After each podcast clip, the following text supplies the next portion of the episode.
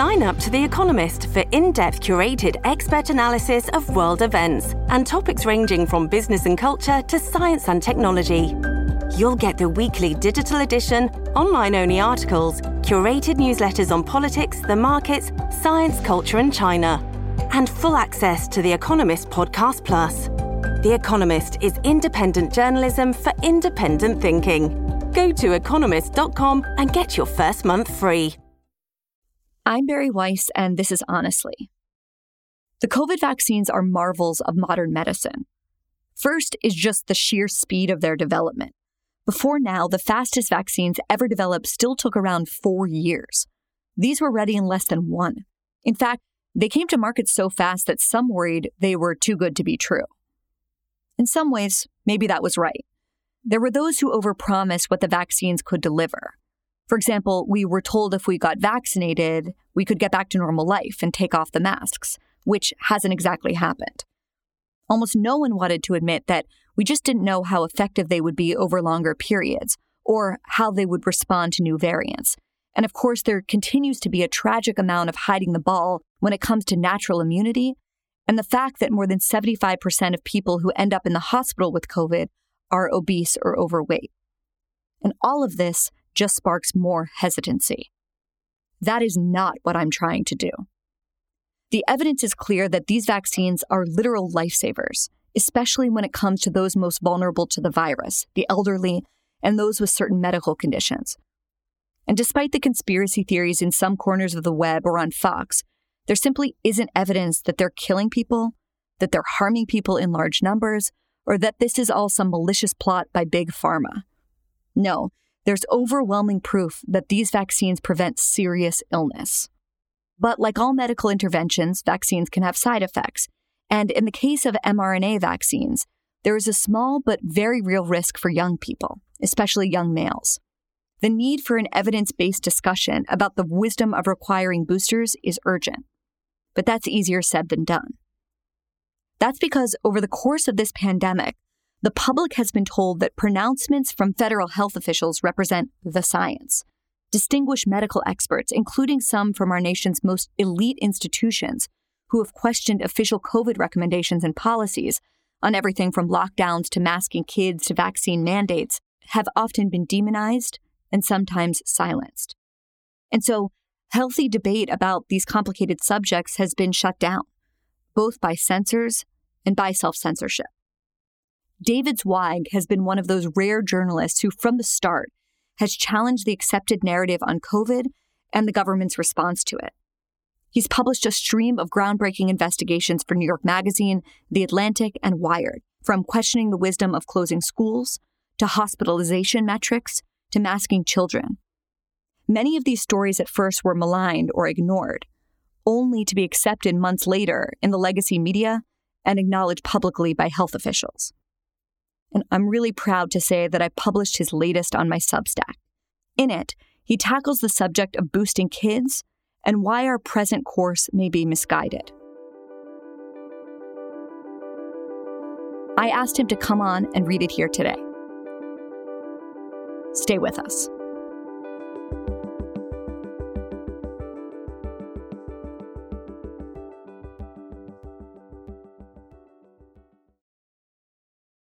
Listeners of Honestly have probably heard me talk about Sapir, a quarterly journal edited by my friend and former colleague Bret Stephens, and for good reason.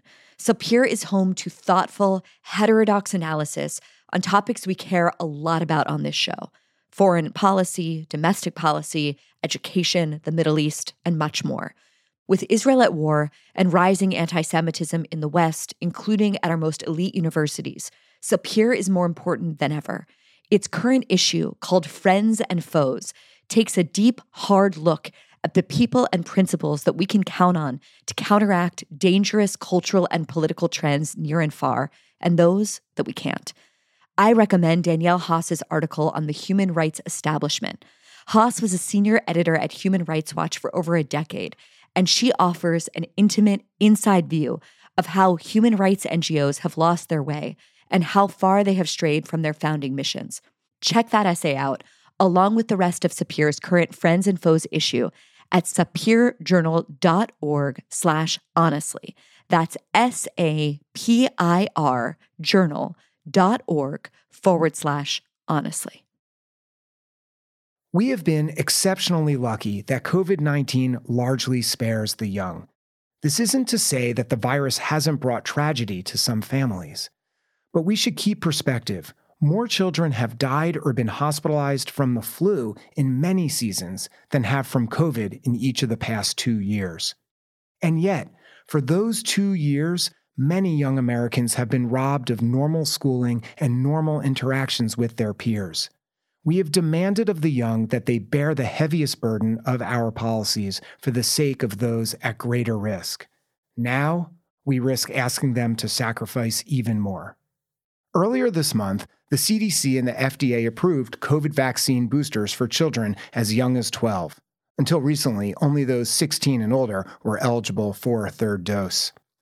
Federal officials celebrated this as excellent news. They insist that the key to children's safety and being able to resume normal life is near universal and, apparently, repeated vaccination. Young people are not merely able to get a third dose, the CDC obliges them to do so with its language, quote, should receive a booster. It's not just the CDC. There are signs that state and local governments are mandating a third COVID shot for kids as a condition to participate in society. New York State has already upped its guidance, saying that if kids are 12 or older and exposed to a positive individual, only those who are boosted will be allowed to play sports and participate in extracurricular activities. All other kids will be quarantined. Hawaii's governor said he is planning to require boosters for visitors. Other states are likely to follow suit. This is unwise and likely to further diminish the already degraded trust in our governmental institutions and public health authorities. Before I go any further, let me say the following. The COVID vaccines are remarkably beneficial tools. They've saved innumerable lives, and the evidence shows they've helped reduce the incidence of severe disease in untold numbers of people. It is also the case that the mRNA vaccines carry a small but very real risk of a serious side effect myocarditis, and inflammation of the heart for young people, particularly males. I have been investigating and writing about this topic since June when I spoke with the lead scientist who produced the seminal Israeli report, which confirmed an alarming rate of the condition of as high as 1 in 3,000 young males following vaccination. The finding buttressed a number of earlier disparate reports in the United States. Since then, I have reviewed dozens of data sets and studies, and I've spoken with epidemiologists, pediatric immunologists, and infectious diseases specialists. If you listen to what these experts say, if you read the largely overlooked documents, and if you actually look closely at the primary data from the CDC and Pfizer, you will find a story of American health agencies misleading communications and a myopic policy agenda, sometimes at odds with the science. America is an outlier regarding its vaccine policy for young people. Numerous other countries have taken a far more conservative approach.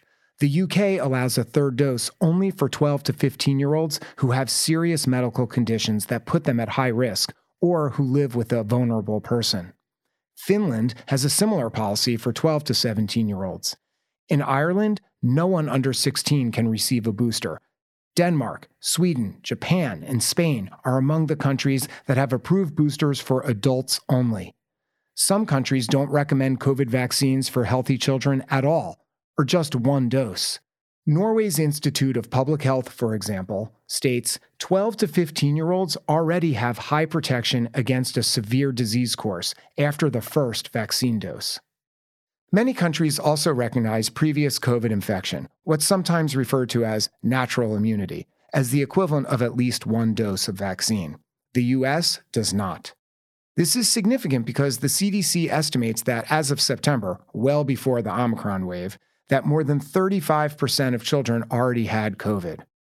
Just as official US policy is out of step with much of the West on the cadence of the first two doses for children and on the question of natural immunity, our country is also out of step when it comes to pediatric boosters.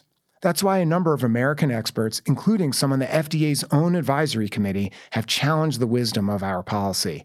They have cited both a lack of evidence of their effectiveness in children and their potential, even if low, for harm.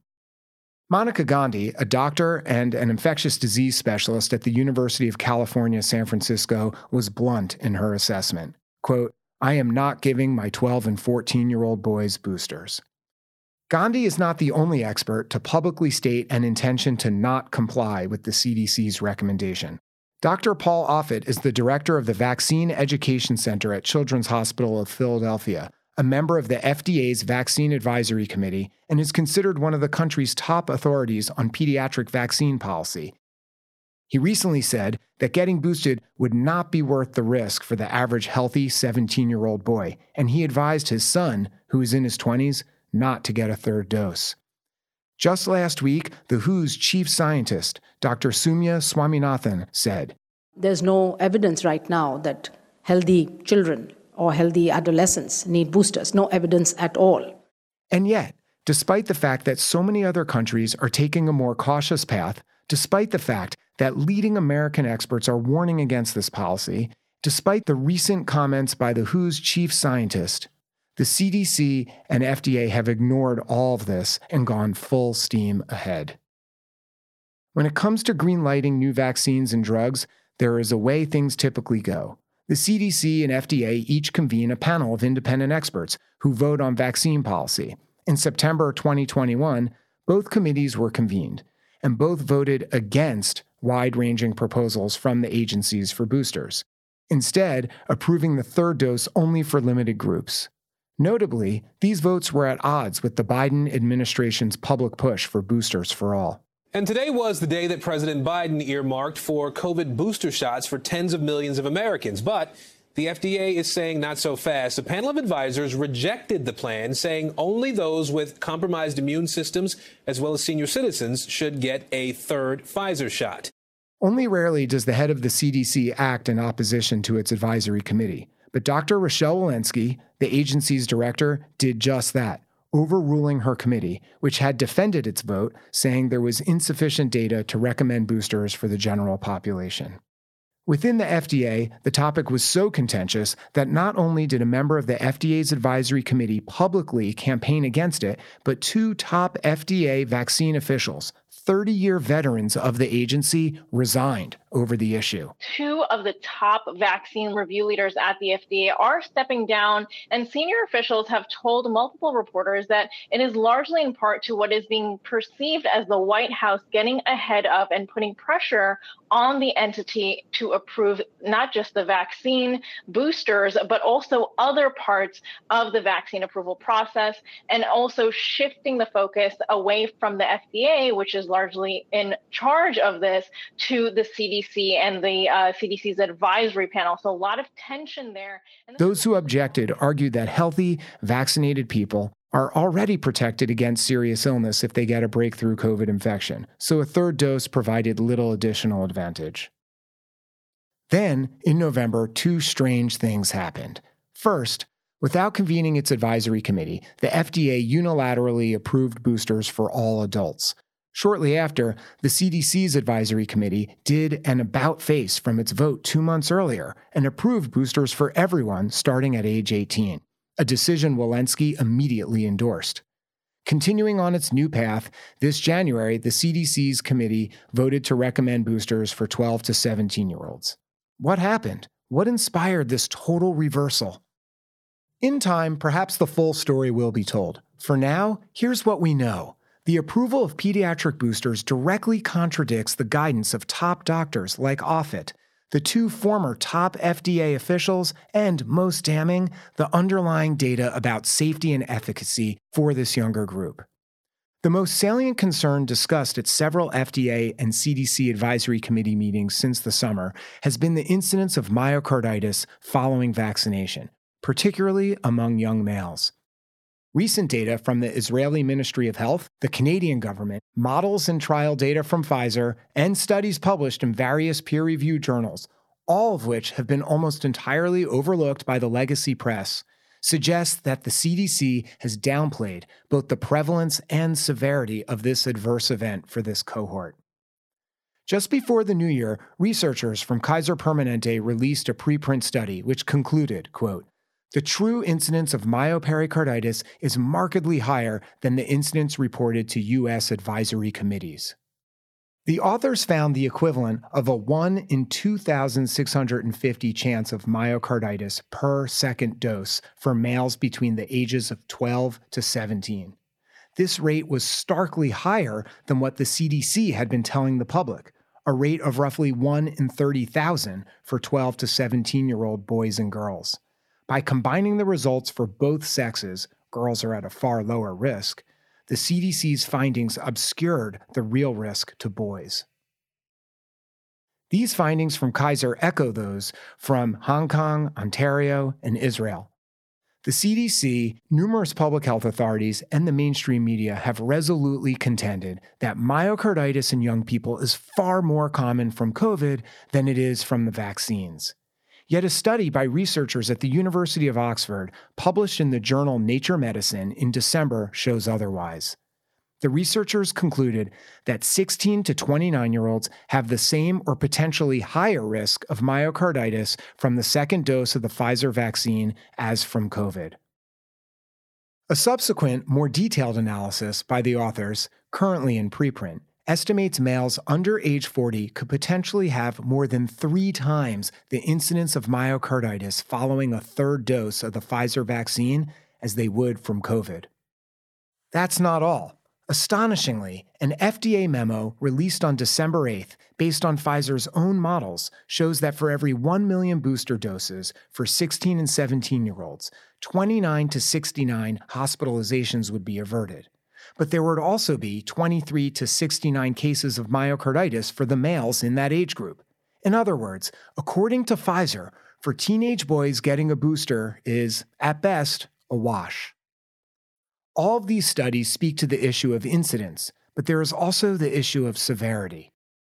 The CDC has continually referred to vaccine associated myocarditis as mild. Yet, as the cardiologist Anish Koka noted, quote, there is no such thing as mild symptomatic myocarditis that puts a young person in the hospital. Of specific concern are the findings from a study published in December in the journal Circulation. The researchers found that 76% of pediatric patients with vaccine associated myocarditis had something called late gadolinium enhancement, a signal that typically indicates scarring on the heart. More than a month later, 40% of the patients still had LGE, Dr. Mark Gorelik, a pediatric immunologist at Columbia University who studies myocardial inflammation, explained that this condition can indicate a risk of developing long term and potentially serious heart problems. Gorelik noted that this frightening outcome is not certain for these patients, but rather that the issue demands more study and must be taken seriously. Most surprisingly, Data presented during the CDC's advisory committee meeting, where the members voted to recommend boosters for 12 to 17 year olds, show a negative cost benefit for males in this group. The booster safety data for young people, which comes from Israel, showed what equates to a 1 in 10,000 rate of myocarditis in young males. But later in the same meeting, another slide showed the vaccinated 12 to 17 year olds had approximately 0.3 hospitalizations per 100,000 population. Surely, the CDC presented this information in order to show the effectiveness of the vaccine at reducing hospitalizations. But the data it showed also pointedly undermined the committee's eventual recommendation. Here's why. If you are a vaccinated boy between the ages of 12 and 17, the graph shown in the meeting shows the likelihood of being hospitalized with COVID is 0.3 out of 100,000. But if you are a boy in that same group and you get a booster, your likelihood of getting myocarditis is 10 out of 100,000. 95% of vaccine associated myocarditis cases result in hospitalization. In other words, if you are a young male who is vaccinated, you have two choices. Option A, don't get a booster and run a 0.3 in 100,000 risk of ending up in the hospital with COVID. Option B, get the booster and run a 10 in 100,000 risk of getting myocarditis. The risk reward calculation seemed so crazy that I thought I was misunderstanding it. Did the CDC notice what I was seeing in their slides? I contacted Dr. Sarah Long, a member of the CDC Advisory Committee and a pediatric infectious diseases specialist at Drexel University. Your numbers are correct, she told me in an email. But she said that, in her view, the sample size, with just two incidences of myocarditis out of 20,000 doses to males, was too small to make projections. According to several epidemiologists who I discussed these data with, extrapolating a 10 in 100,000 incidence of myocarditis from two cases produces what's known as a noisy estimate, meaning the ultimate numbers could be higher or lower. Another factor to consider is that the risk of hospitalization from COVID continues month after month, while the risk of vaccine associated myocarditis is a one time potential event. Still, they all said that the central comparison was correct. This was a worrisome signal.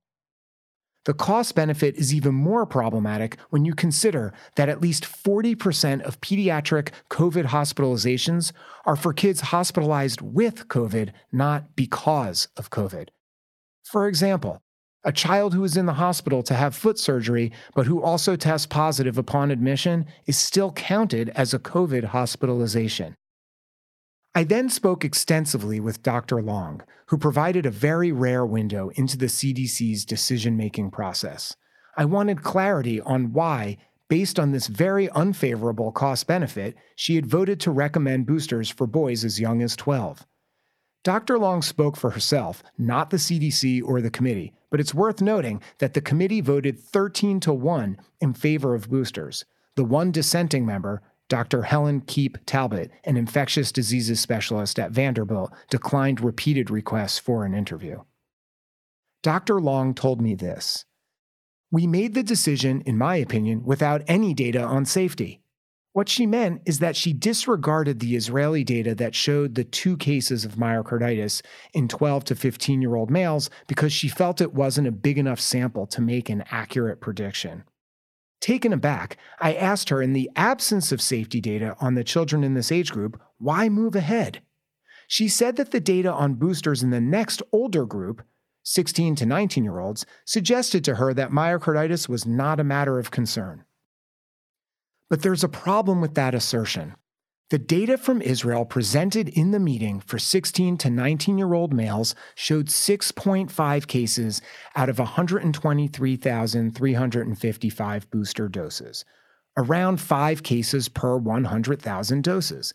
This rate still would yield an unfavorable outcome against the fewer than one COVID hospitalization per 100,000 vaccinated 12 to 15 year olds.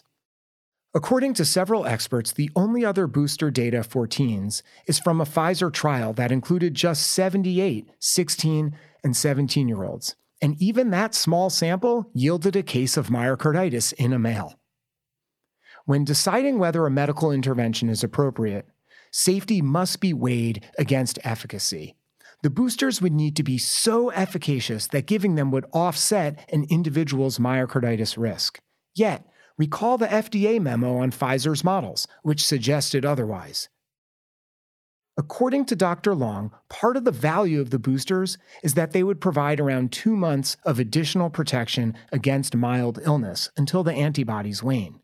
Knowing this, and knowing the risk of myocarditis, Dr. Long voted to approve boosters anyway. Why? First, because she said the presumed reduction in infections would permit teachers and students to be in school and not have to quarantine, which, given how mild COVID typically is for this age group, seems to be a matter primarily of bureaucratic policy, not health. Second, because she said we are in an upsurge of Omicron, and she predicted, quote, many more deaths in children. Yet since Omicron's arrival, the rough number of pediatric deaths each week has not increased. Do most American parents considering giving their children a booster understand that part of the rationale behind the recommendation was to reduce the short term chances of getting a mild case of COVID? When I told Dr. Gorelik, the pediatric immunologist at Columbia, what Dr. Long had told me, he was surprised. Quote, I wasn't aware of this line of thinking, he said. And I think if this is the goal, It should be made explicit so that there is no confusion about the sought benefit of boosters. Dr. Alyssa Perkins, an emergency medicine physician at Boston University with an expertise in infectious diseases, told me this. If a booster is only offering a temporary benefit against minimally symptomatic infection, it is really important that this rationale is clear so parents can weigh the trade offs to determine if, in their individual circumstances, the benefits outweigh the risks. None of this is to say that the initial doses of the vaccine, and in some circumstances, boosters, aren't beneficial for many kids and adolescents, especially for those with underlying health conditions. But the FDA's approval and the CDC's recommendations do not allow for an appropriate degree of agency on the part of parents. This is because recommendations often translate into mandates. And this is especially likely in the case of boosters, since the CDC committee members spent the better part of an hour debating whether to use the word may or should in their booster recommendation, and voted in favor of should. So it's not a surprise that universities from Harvard to Hartford have already mandated boosters. It seems almost assured that the new recommendation of boosters for teens will ultimately turn into mandates as well, whether explicit or de facto. Some restaurants now say diners have to show proof of a booster. The CDC changed the language of its guidance recently, saying everyone starting at age 12 should stay up to date, which it defines as being boosted. Being, quote, up to date on vaccines, of course, is the default requirement for many child centric organizations. Some summer camps have already sent letters to parents notifying them that campers must be fully vaccinated, which is likely to come to mean boosted. Recently, students at universities across the country have looked at the data themselves, and they have raised serious concerns about what they are being forced to do. Petitions to repeal booster mandates at Stanford, Cornell, George Mason, UMass, Arizona State, Boston College, and Yeshiva attest to this. Their pleas are not rooted in ignorance and obstinance, as even the most minor opposition to any number of pandemic policies has so often been portrayed, but are impassioned and educated. They're not asking for much, just for our institutions to catch up with the knowledge that regular citizens already have. Throughout the pandemic, American public health guidance for kids on school closures, masking, and now vaccine policy has been far more maximalist than that of many other countries. Restraint and subtlety, perhaps for good reason, are not the American way. But one thing is certain when public health policy is wielded as a blunt instrument, people do not want to get hit.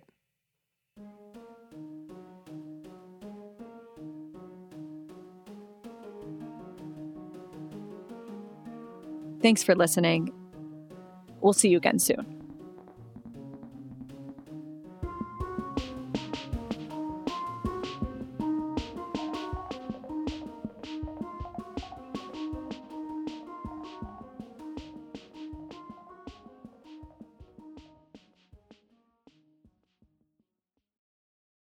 Step into the world of power, loyalty and luck. I'm gonna make him an offer he can't refuse. With family, cannolis, and spins mean everything. Now, you wanna get mixed up in the family business. Introducing The Godfather at ChumbaCasino.com. Test your luck in the shadowy world of The Godfather slot. Someday, I will call upon you to do a service for me. Play The Godfather, now at ChumbaCasino.com. Welcome to the family. No purchase necessary. VGW Group. Void where prohibited by law. 18 plus. Terms and conditions apply.